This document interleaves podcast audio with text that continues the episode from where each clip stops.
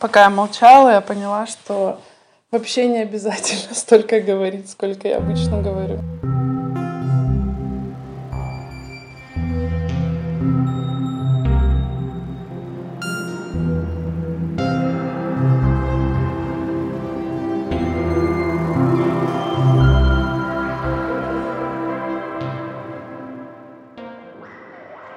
Но ты ненавидишь писать?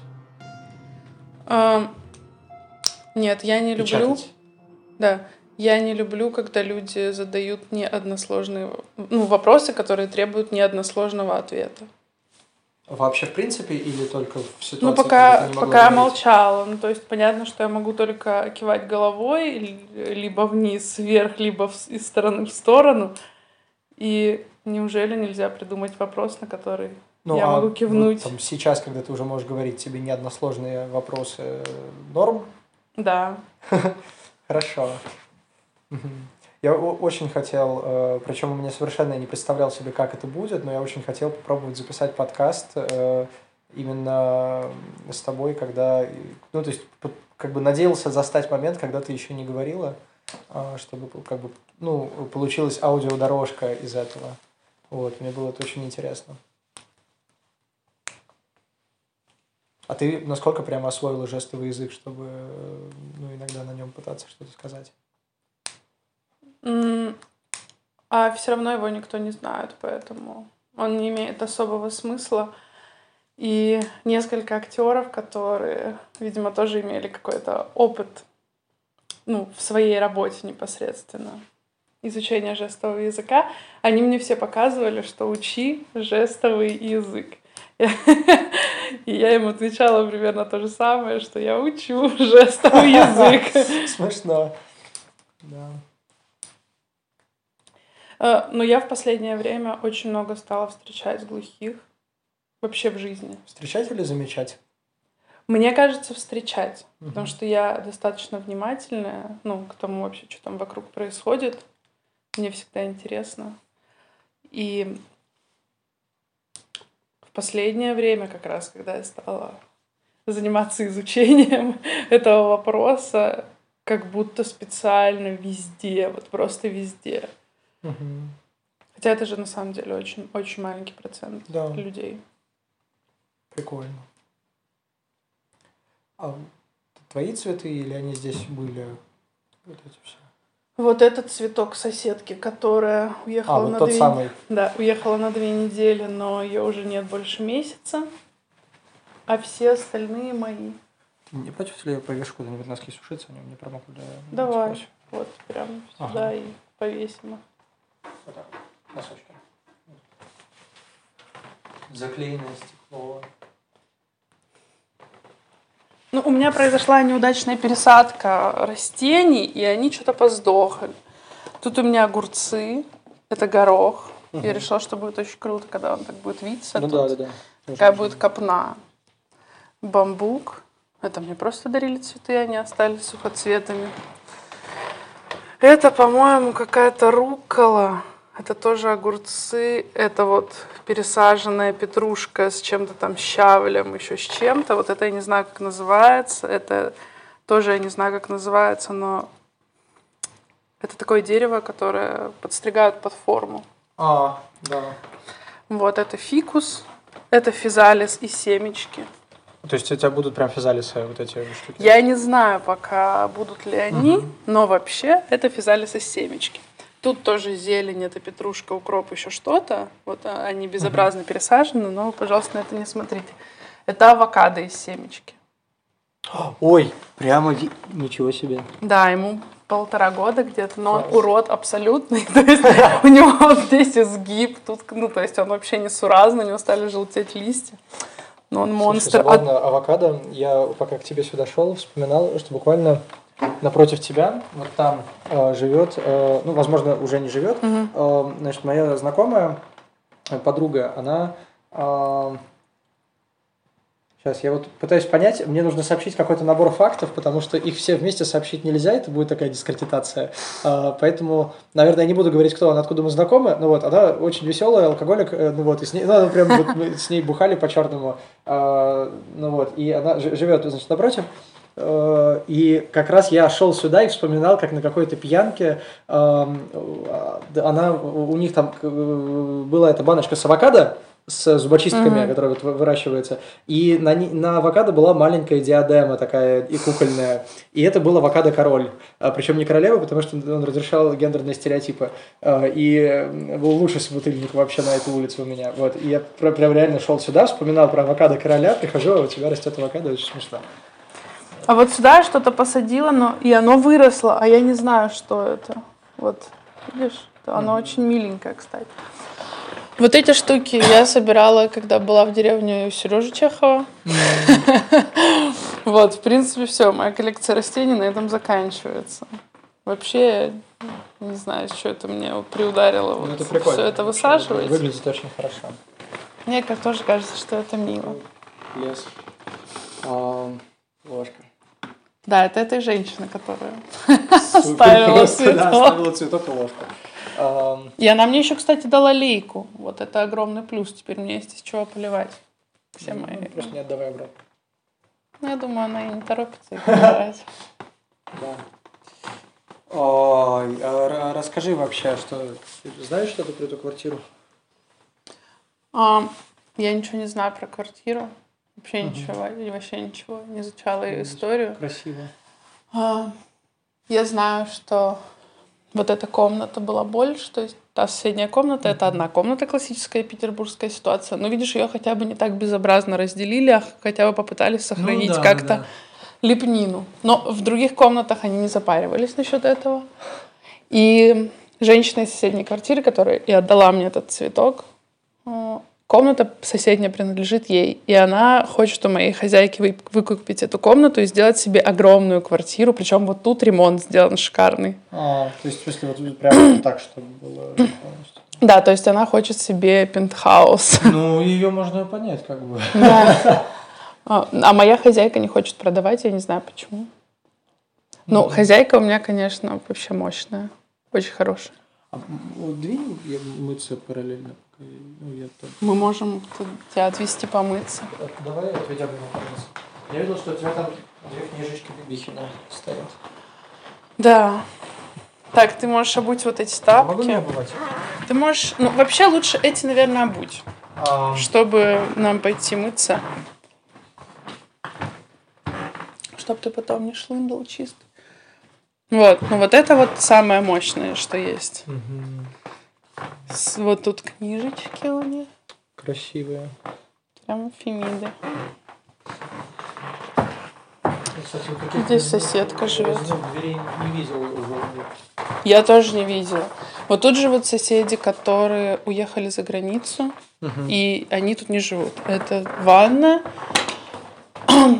Это тоже была огромная комната вместе с комнатой соседки, но там сейчас склады каких-то из соседей. Здесь вот ванная. Ага. Вот, но она вполне себе даже неплохая, не такая старая. Ну, вообще здесь все равно как-то уютно, и мне это нравится. Тут кухня. Типа вот это соседки, это мое. Вот у меня тут чайнички подготовлены под нашу вечеринку. Как это мило.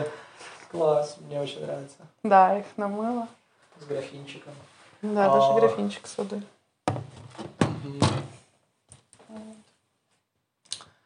Так, как-то. Мы сделаем вкусный чай, у меня там есть всякая тема.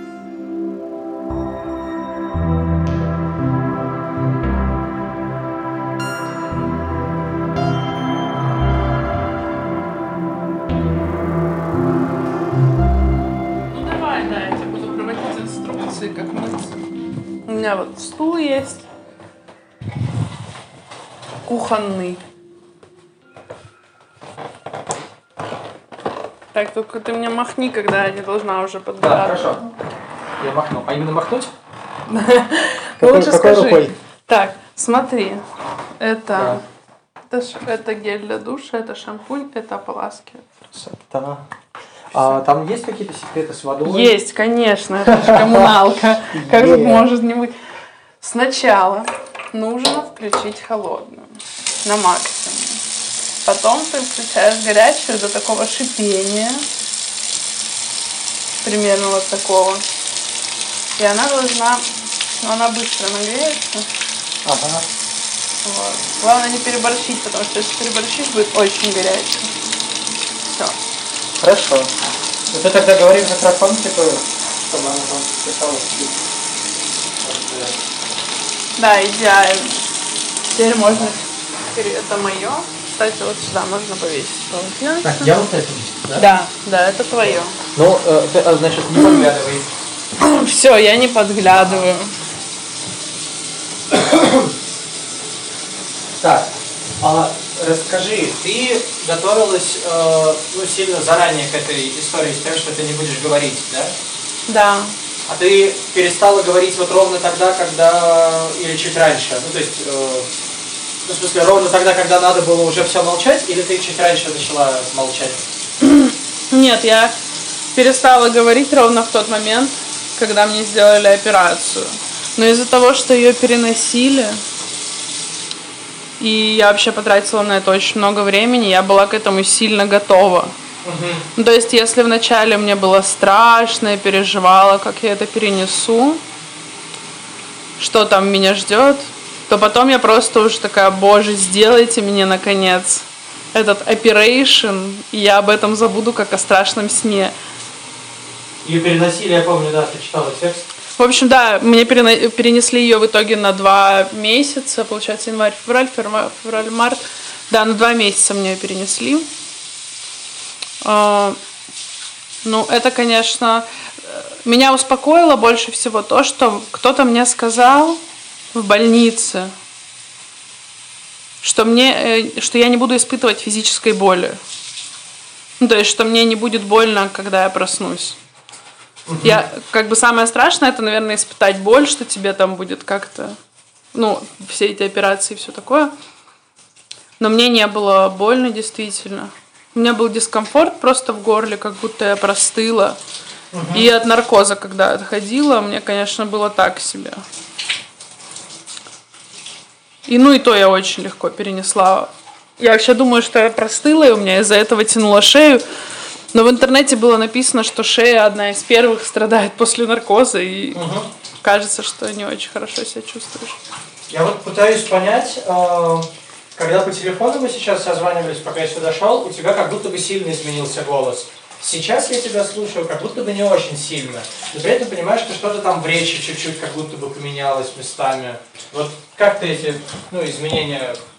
Ну, я говорю, я же говорю меньше недели, получается. То есть после операции я прям молчала. Вот я соблюдала все рекомендации, все, что мне говорили. Я просто молчала, ходила на заливки. Где-то спустя неделю мне первый раз сказали, чтобы я что-то произнесла. Я произнесла, и на тот момент, когда я первый раз сказала слово, после недели молчания, мне показалось, что очень другой, прям глубокий такой голос. Сейчас... Потому что по телефону он был прям выше. А сейчас... Самое неприятное, мне кажется, как будто мне не хватает воздуха, и мне что-то мешает. Говорят, он восстановится, но я прямо сама чувствую, что мне некомфортно. Не знаю, сколько это потребует времени, но я вот чувствую, что я задыхаюсь. Даже на самые короткие фразы мне не хватает воздуха. Возможно, из-за того, что я долго не говорила, и как-то мои мышцы отвыкли, не знаю. Угу. И в некоторых моментах, да, он становится то выше, неприятно выше, то вот, допустим, сейчас у меня что типа надо прокашляться, воздуха не хватает и все вот это вот. Я надеюсь, что это поменяется. Спустя месяц мне надо будет ходить к фонопеду. Это человек, который занимается правильным звукоизвлечением. Не знаю, почему только через месяц, но мне вот так назначили. Угу. Так, Вопрос. Я присел, если что. Хорошо. Что из этого шампуня? Вот этот или вот этот? Вот этот шампунь. Вот этот шампунь, да. Спасибо. Скажи, ну вот ты говоришь, что ты уже как-то обронила эту мысль, что поняла, что можно меньше говорить. Ну, типа, насколько вот реально у тебя было, как бы вот случился какой-то процесс переосмысления речи? Может быть, еще рано об этом как бы думать, да? Но вот по ощущениям.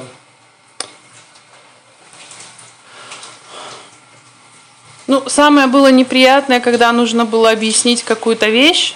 Ну, там, поверни туда, там, сделай вот это. То есть какие-то бытовые мелочи, которые словами, я бы сказала, там, за секунду, а так объяснять мне приходилось жестами, писать, печатать. Это, конечно, раздражало. Мне больше хотелось молчать, и чтобы меня никто ничего не спрашивал. И мне кажется, нужно больше времени, чтобы кайфануть от этой тишины, что ты ничего не говоришь. Мало времени прошло, я прям была настроена на месяц.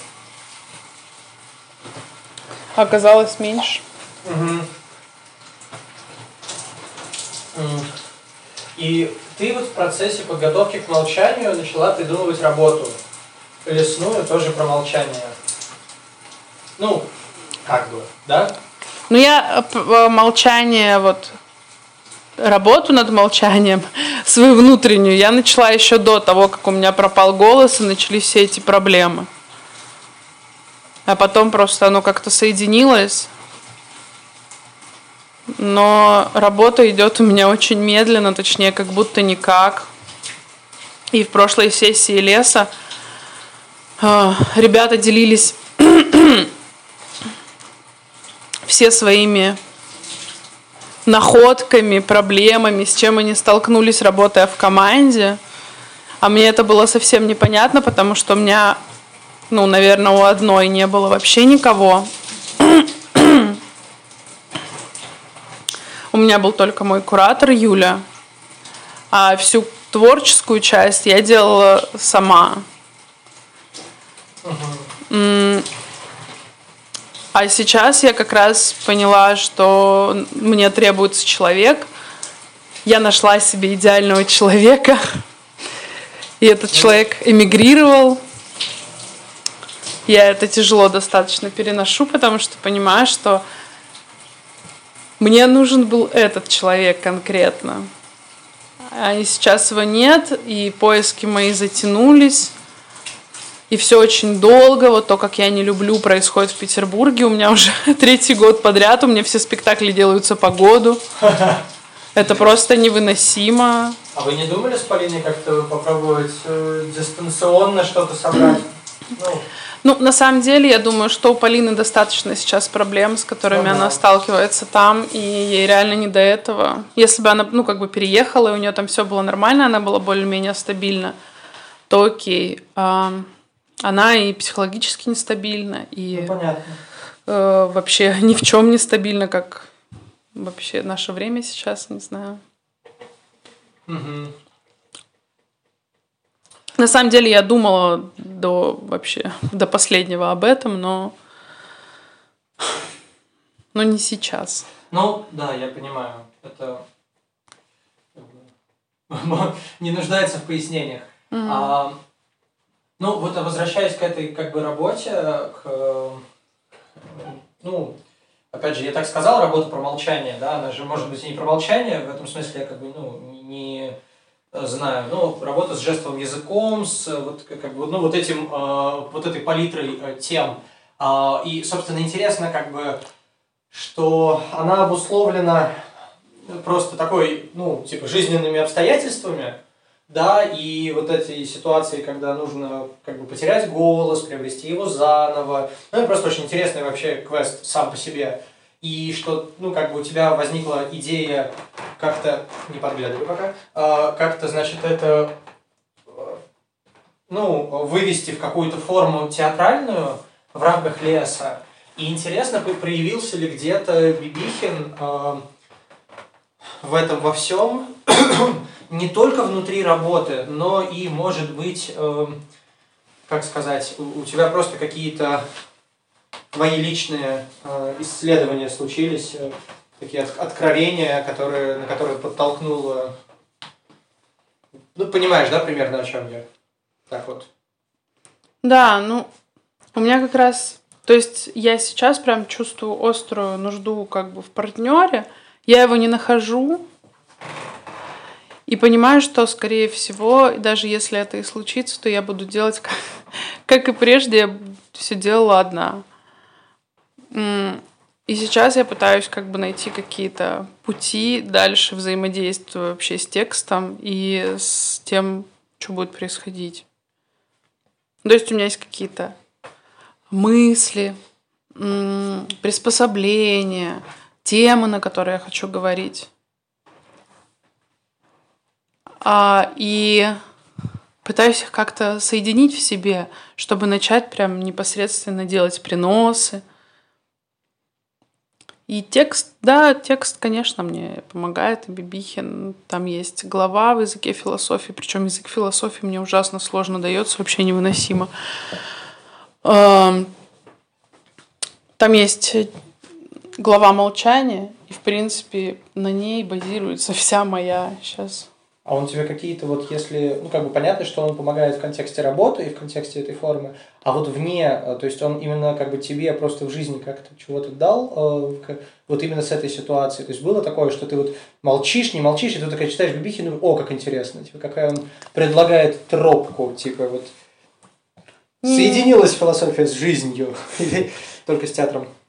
Не-не, она... В этом случае у меня нет такого. Потому что в этом смысле как раз с Ангелиной было ощущение, что там именно очень... Там все работает на том, что прям полностью соединилось. То есть, что...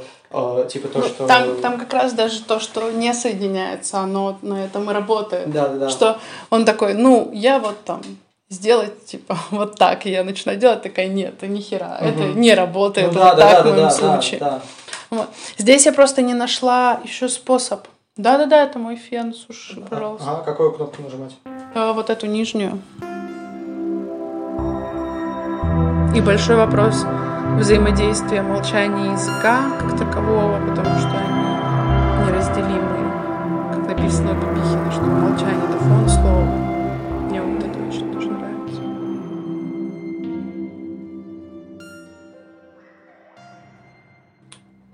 Ну, такое, как сказать, обывательское восприятие этих текстов как текстов очень... абстрактных и отдаленных от вот как бы, ну, да, вот про подумать. А это, ну, как бы не про подумать, это про то, чтобы очень конкретно описать, да, вот то, что прямо ближе всего к телу.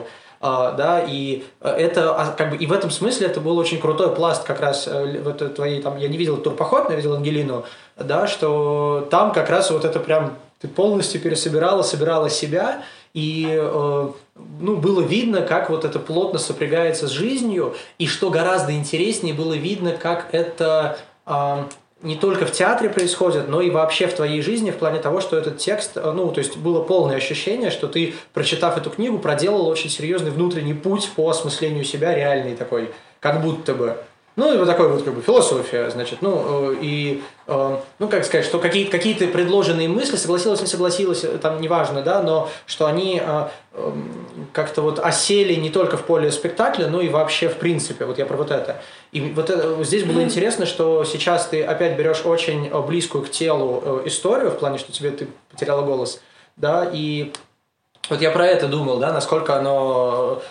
И у меня было ощущение, что не очень монтируется, потому что у меня было ощущение, что если бы прямо монтировалось, если бы ты прямо находил там какие-то вещи, то и работа бы прямо шла. А работа как будто бы не очень идет, ну, у тебя у самой внутри. Да-да, вообще не идет. Вот. Угу. Да, просто даже не факт, что как бы она случится. И если не случится, это, в принципе, тоже не страшно. Потому что когда вот я там делала лес Ангелины, это была какая-то принципиальная типа вещь. Ну, то есть... Она была мне прям необходима на тот момент.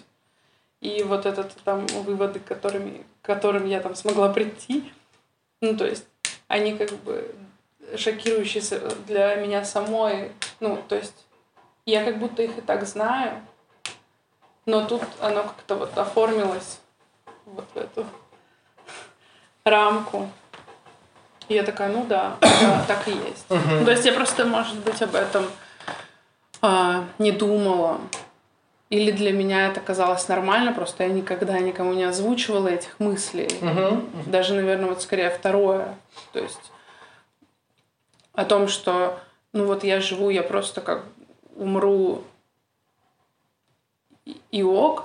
Ну, типа ничего страшного вообще, что вот, ну типа, что мне не страшно умирать вообще в любой день. Ну, то есть мне вообще очень часто приходят мысли о том, что я прям прожила очень интересно. Ну, то есть мне прям есть что рассказать. И так, что я могу в любой день, ну, если оно так случится, что нужно, кстати, я тоже я ложусь тоже и умираю, и мне... Ну, то есть у меня нет суицидальных мыслей вообще, абсолютно. Ну, о том, что вот любой день в моей жизни может быть последним, это меня никак не... То есть мне страшно, что мне будет больно, как-то страдать, какие-то муки испытывать. А о том, что лечь умереть, вообще меня никак не расстраивает. У меня в этом смысле как раз есть суицидальные мысли, и такие очень перманентные в течение многих лет, вот, с разной степенью активности и все такое, но я с ними живу, в общем-то, вот прям постоянно. И я тоже, ну, как бы вот в этом вайбе, но чекаю постоянно этот момент, что типа, если я умру сейчас, и там прям ответ меняется. Ну, то есть, вот, не знаю, мы тут премьеру выпустили, и было понятно, что вот если я сейчас умру, вообще норм.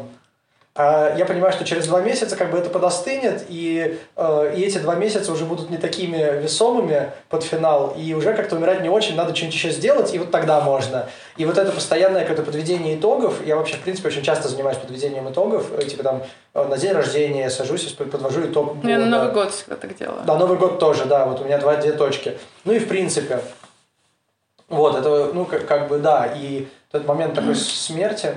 Кстати, вот это очень интересная для меня тема. Мы тут говорили с коллегой. То есть, точнее, я с разными людьми много где, и собралась такая вот линия размышлений из разных разговоров, которая пошла с того, что мне рассказала подруга, которая, значит, у нее там, типа, у нее, у всех ее детей, по 3 гражданства, родители в Америке. И она там жила много лет, и она рассказывает, что... ну, а она возраста моей мамы. Они дружат, собственно, с моей мамой. И она говорит, что мы первое поколение, ну, вот про себя, первое поколение родителей, которые начали говорить со своими детьми. Ну, то есть, типа, до нас никто вообще, типа, не понимал, как, что, зачем, нахера с ними говорить, да, подрастут, поговорим. А мы прям начали говорить, начали думать, а что тебе интересно, чего ты хочешь. Вот, ну, и вот я получился, например. И, ну, как бы в этом смысле это происходит у нас здесь, это, понятно, происходит во всем мире, там, ну, условно, там, допустим, в западноевропейском, да, там, в Америке. И в Америке, допустим, все эти какие-то либеральные человеческие ценности, они чуть-чуть там на полшажочка, да, зашли дальше, и там, соответственно, родители, как бы, ну, прям супер вот все, как бы, в интересы ребенка и так далее. И Женя говорит, что... обнаружилась проблема новая, ну, типа, вот все вот эти такие, ну, доброе добро, а в результате там волна подросткового суицида, причем такого очень, ну, страшного, очень много. И она говорит о том, что это, как бы, ну, ее мысль в том, что это происходит, потому что исчез момент инициации, такой сепарации относительно родителей, да, у детей, потому что, что бы ребенок ни сделал, родители гладят его по голове и говорят, ну, конечно.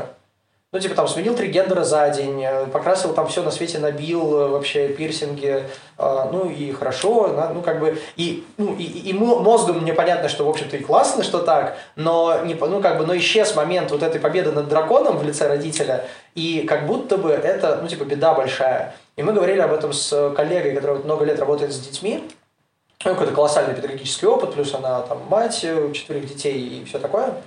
И она как бы тоже вот, как бы поддержала этот дискурс и говорит, что да, конечно, это очень важно, вот этот момент инициации относительно родителей, потому что очень важно как бы сначала, как наоборот, когда вы единое целое, да, при рождении, об этом мы тоже отдельно разговаривали, а потом наоборот, как бы вот этот вот выход и вот эта символическая смерть, и что она вообще в нашей культуре сидит везде, во всем мире, причем не только в нашей, просто глобально у нас очень много вот этого культа смерти. И она как раз говорила, что в этом контексте смерть, в смысле, которая смерть, она не очень про смерть, она типа так, потому что реальная смерть, это вот когда там Роскомнадзор началась, мы все нахуй умерли и переродились, и как-то, значит, вот себя нашли в новом качестве. Вот. И мы говорили про то, что через игру, я сделал предположение, что типа, а вот можно было бы через игру, заменить, попробовать найти какую-то замену этому всему. И она как раз сказала, что через игру эту историю восполнить не получится, как она думает, потому что в игре как раз момент смерти отсутствует. В игре не может быть смерти, она на то и игра. Типа ты умер, потом встал заново. Да. То есть, и в этом смысле там не может быть реального внутреннего перерождения, потому что победа над драконом в игре, она важна, но это не победа над драконом в жизни. Вот. И это какая-то такая прикольная штука в плане, тут все к слову про смерть, я просто поделился, потому что мне это интересно. Вот. И еще, кстати, мы в этом контексте говорили про то, что очень много рефлексировали именно того, что вокруг в этот момент происходит, потому что тоже очень много смертей и вот этих стен, воздвигаемых туда-сюда, потому что очень важно разрушить стены, а, собственно, момент этой инициации, он на этом построен, что родители должны в какой-то момент оказаться с той стеной, которую ты порушишь, и ты молодец, Флойд. И я подумал, что, и вот возможно ли вообще наша культура, это вопрос такого антропологического оптимизма, возможно ли ситуация, чтобы мы все-таки наконец-то уже угомонились и перестали строить стены между собой и, занялись тем, чтобы вообще спасаться с этой планеты, пока ее не ёбнуло. Вот. И я вспомнил про то, что когда-то давно, когда у нас была не такая тесная Земля, и когда мир воспринимался как субъект. То есть сейчас только экоактивисты воспринимают планету как субъект, а все остальные относятся к ней очень, не очень.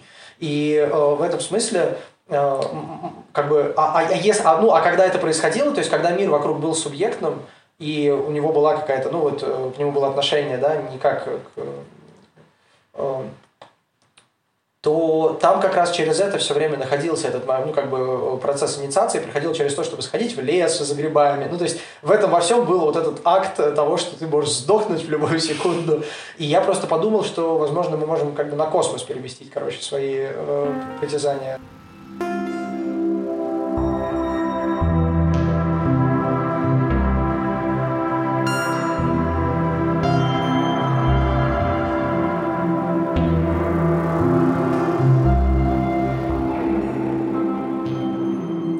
Интересная штука. Круто увязывается в этой системе координат, которую Бибихин предлагает. Узнай себя. Умри.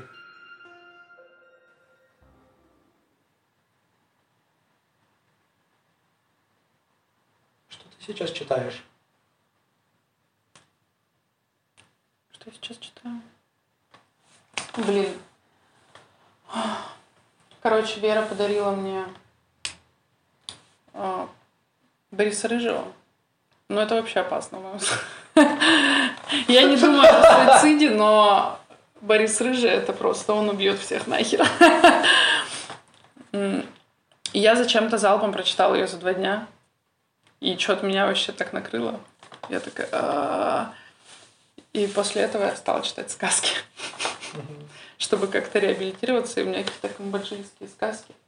Я пыталась... Причем Эфроса начала читать. Ну, что-то камбоджийские сказки мне больше помогают избавиться от Рыжего. Угу. Прикольно. Я, кстати, не читал Эфроса. Ну, слушай, меня прямо в институте сильно впечатлило. Я была стратегом в институте. Мне нужно было получать повышенную стипендию, чтобы как-то себя содержать. И что у меня, в принципе, удавалось, у меня была самая высокая стипендия в институте. Я для каждого педагога придумывала либо какие-то стратегии, либо при изучении материала, как-то подходила альтернативно к нему.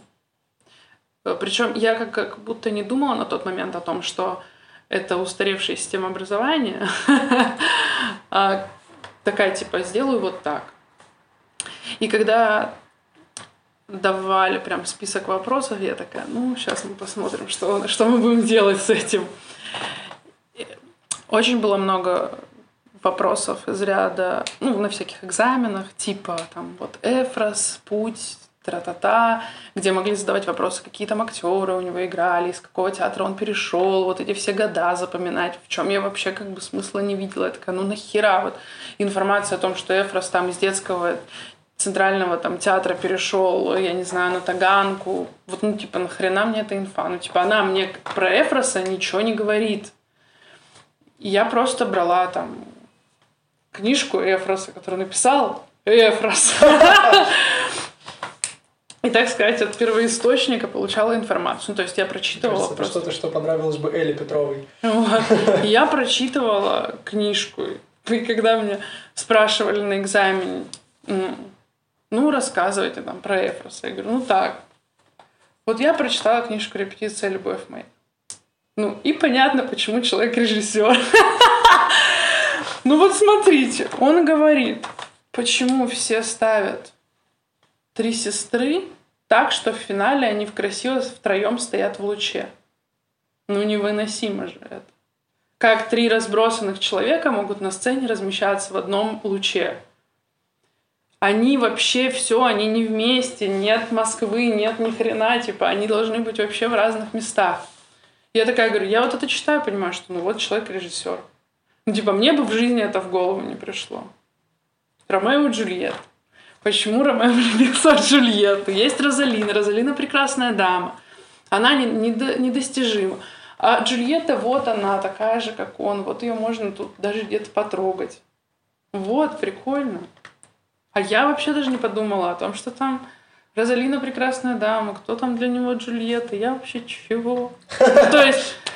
Я говорю, вот читаю вот это, понимаю, Эфрос режиссер, мне ставят 5, я иду домой. Ну, то есть, все, вот мой принцип обучения.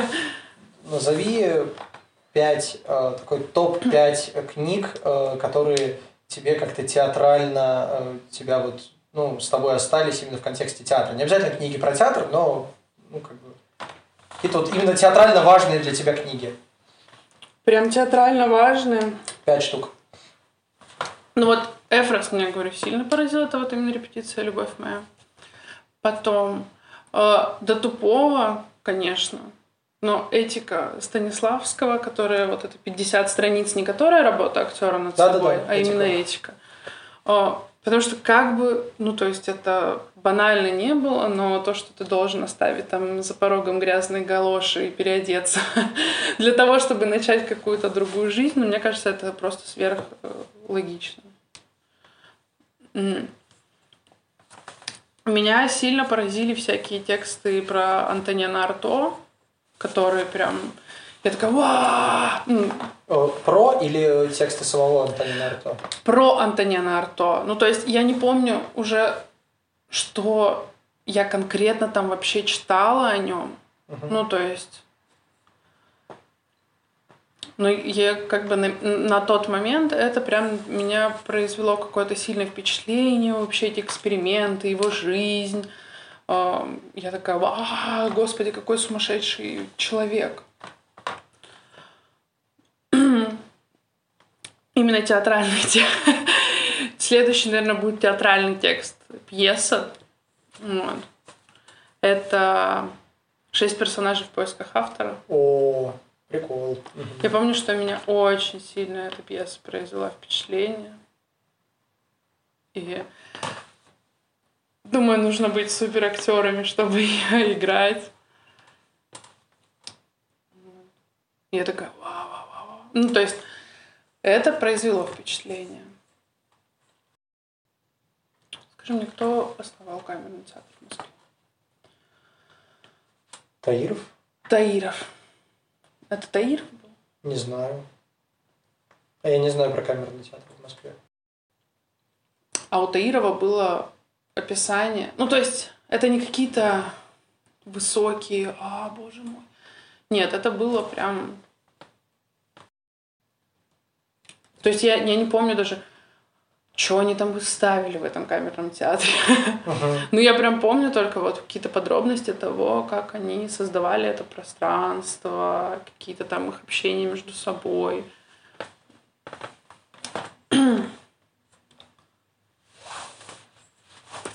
Помню еще сумасшедшую, кто-то Тирса де Малина. Малина, наверное, фамилия у него была. Малина. Женщина, которая какие-то сумасшедшие просто делала штуки. Она... Ее актеры все там подписывали у нее договор о том, что они не имеют к ней никаких претензий, потому что они, там, у них там была кровь, что они там дрались между друг другом. То есть у них прям было какое-то физическое насилие. Но она вот как-то так экспериментировала. Думала, господи, насколько тебе должно быть интересно, чтобы ты это делал.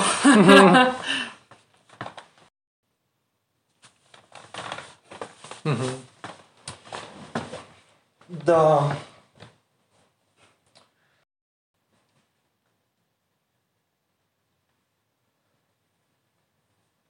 Скажи, Геля, зачем ты ходишь в лес?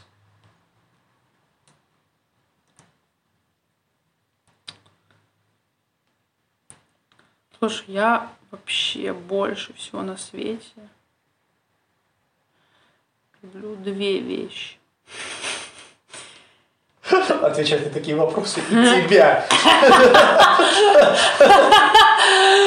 Однажды я сказала одному парню: больше всего в жизни я люблю тебя и беспорядочные половые связи. Это была шикарная шутка, долго с ней орали. Нет, на самом деле я люблю людей, я люблю работать. Вот ничего не доставляет мне больше удовольствия, чем люди и творческий процесс. Ну, именно факт придумывания. Ну, с годами я, конечно, расстраиваюсь из-за этого. Я понимаю, что актриса я так себе. И прям мне тяжело с этим свыкнуться. Но процесс придумывания доставляет мне большое удовлетворение. И за этим, наверное, я хожу в лес. Когда я что-то придумала, и такая показала, это я такая: вау, это работает. От этого я получаю максимальное удовольствие. По-видимому, это называется режиссура, но я этого боюсь. У тебя были какие-то похожие опыты в плане процесса и того, как он построен? Ну, в институте... У меня было несколько человек, с которыми мне очень нравилось работать. Ну, то есть, это из того ряда, когда Боря часто об этом говорит. Ты находишься с каким-то человеком, и ты с ним даже больше ты, чем ты один. И вот в институте у меня были такие люди, с которыми я была больше я, чем я одна. У меня, кстати, тоже очень много ощущений таких вот около студенческих... много вот около студенческих ощущений было в начале работы в лесе. То есть, когда лес стал... Ну, а я же как бы не поступил на режиссуру дважды, и как бы уже нигде не учился, и лес стал для меня таким вот импортозамещением мастерства. То есть, я приходил туда как на пары про театр. Я же, ничего в итоге не сделал. Вот, именно... Ходил как на лекции, как на занятия, то есть как-то участвовал в каком-то вот именно таком околостуденческом процессе. Я думаю, что надо вообще забить на всех и пить чай раньше. Кстати, хотел спросить, у меня все это крутится в голове.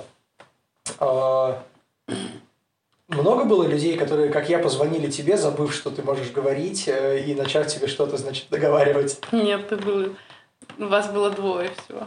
Ты и моя бабушка. Бабушка быстро поняла, или она была не в курсе? Не, я ответила, потому что, бабушка.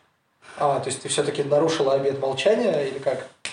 Ну, мне на тот момент можно было, говорить уже «привет» и все такое. И поэтому я ответила грубо, она так часто делала. Да, смешно. Потому что я как-то что-то... Прям не сразу догнал, когда я говорю, жду какого-то ответа, его нет. И вдруг я понимаю, что ты... Я не знаю, у меня, когда я вдруг вспомнил, почему, что происходит, у меня было ощущение, что ты, наверное, сидела и угорала все это время. Нет? Нет, просто... вот в каком-то таком, вот именно ощущении, что я прям увидел это лицо такое, Да... Смешно. Да, не знаю, почему сейчас не идет у меня. Не понимаю даже. Ну, то есть вроде все есть. Иногда у меня есть подозрение, что мне нужно, чтобы я себя плохо чувствовала для работы. Ну, то есть не должно быть плохо. Я очень много думала об этом молчании. Как раз мне нужно было переставать говорить. И я судорожно искала этого человека, чтобы, ну, начать работать до того, как я замолчу. В итоге я нахожу Полину, и она прям идеально подходит. Вот мы встретились там буквально с ней 2 раза. Мы вообще, типа, обсудили все темы, которые нам нужны. И мы такие, ну все, нам нужен режиссер. Короче, мы поняли, что, ну, прям точно нам нужен человек со стороны. И как раз, когда мы начали искать подходящего нам человека, случилось... Полина уехала. И после этого, ну, то есть, как бы я встречаю людей, они клевые, но они не мои. Ну, то есть, я с ними не я. Вот Полина, она мне идеально подходила, там, несмотря на какие-то... И сейчас я не нахожу того человека, с которым, ну, во мне произойдет огонь. Ну, что-то не происходит. Слушай, а можно, вот у меня такое предложение есть... Ты можешь, ну, доступным тебе количеством слов на жестовом языке рассказать, ну, чуть-чуть именно о своих людях?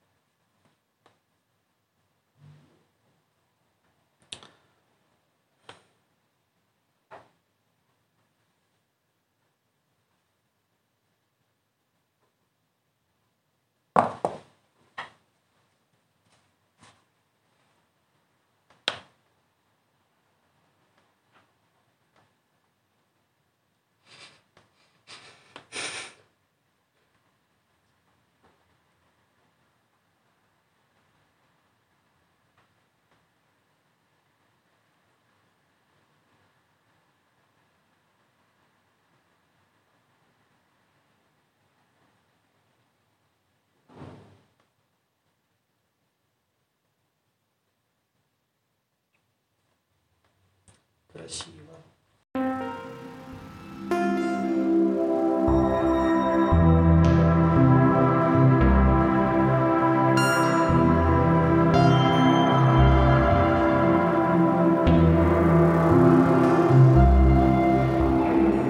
Мне просто лень говорить про коммуникацию и театр, поэтому я предлагаю хер забить, пойти на чай.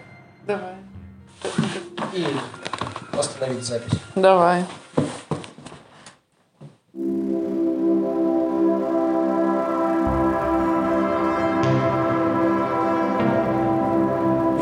Молчание — это фон слова.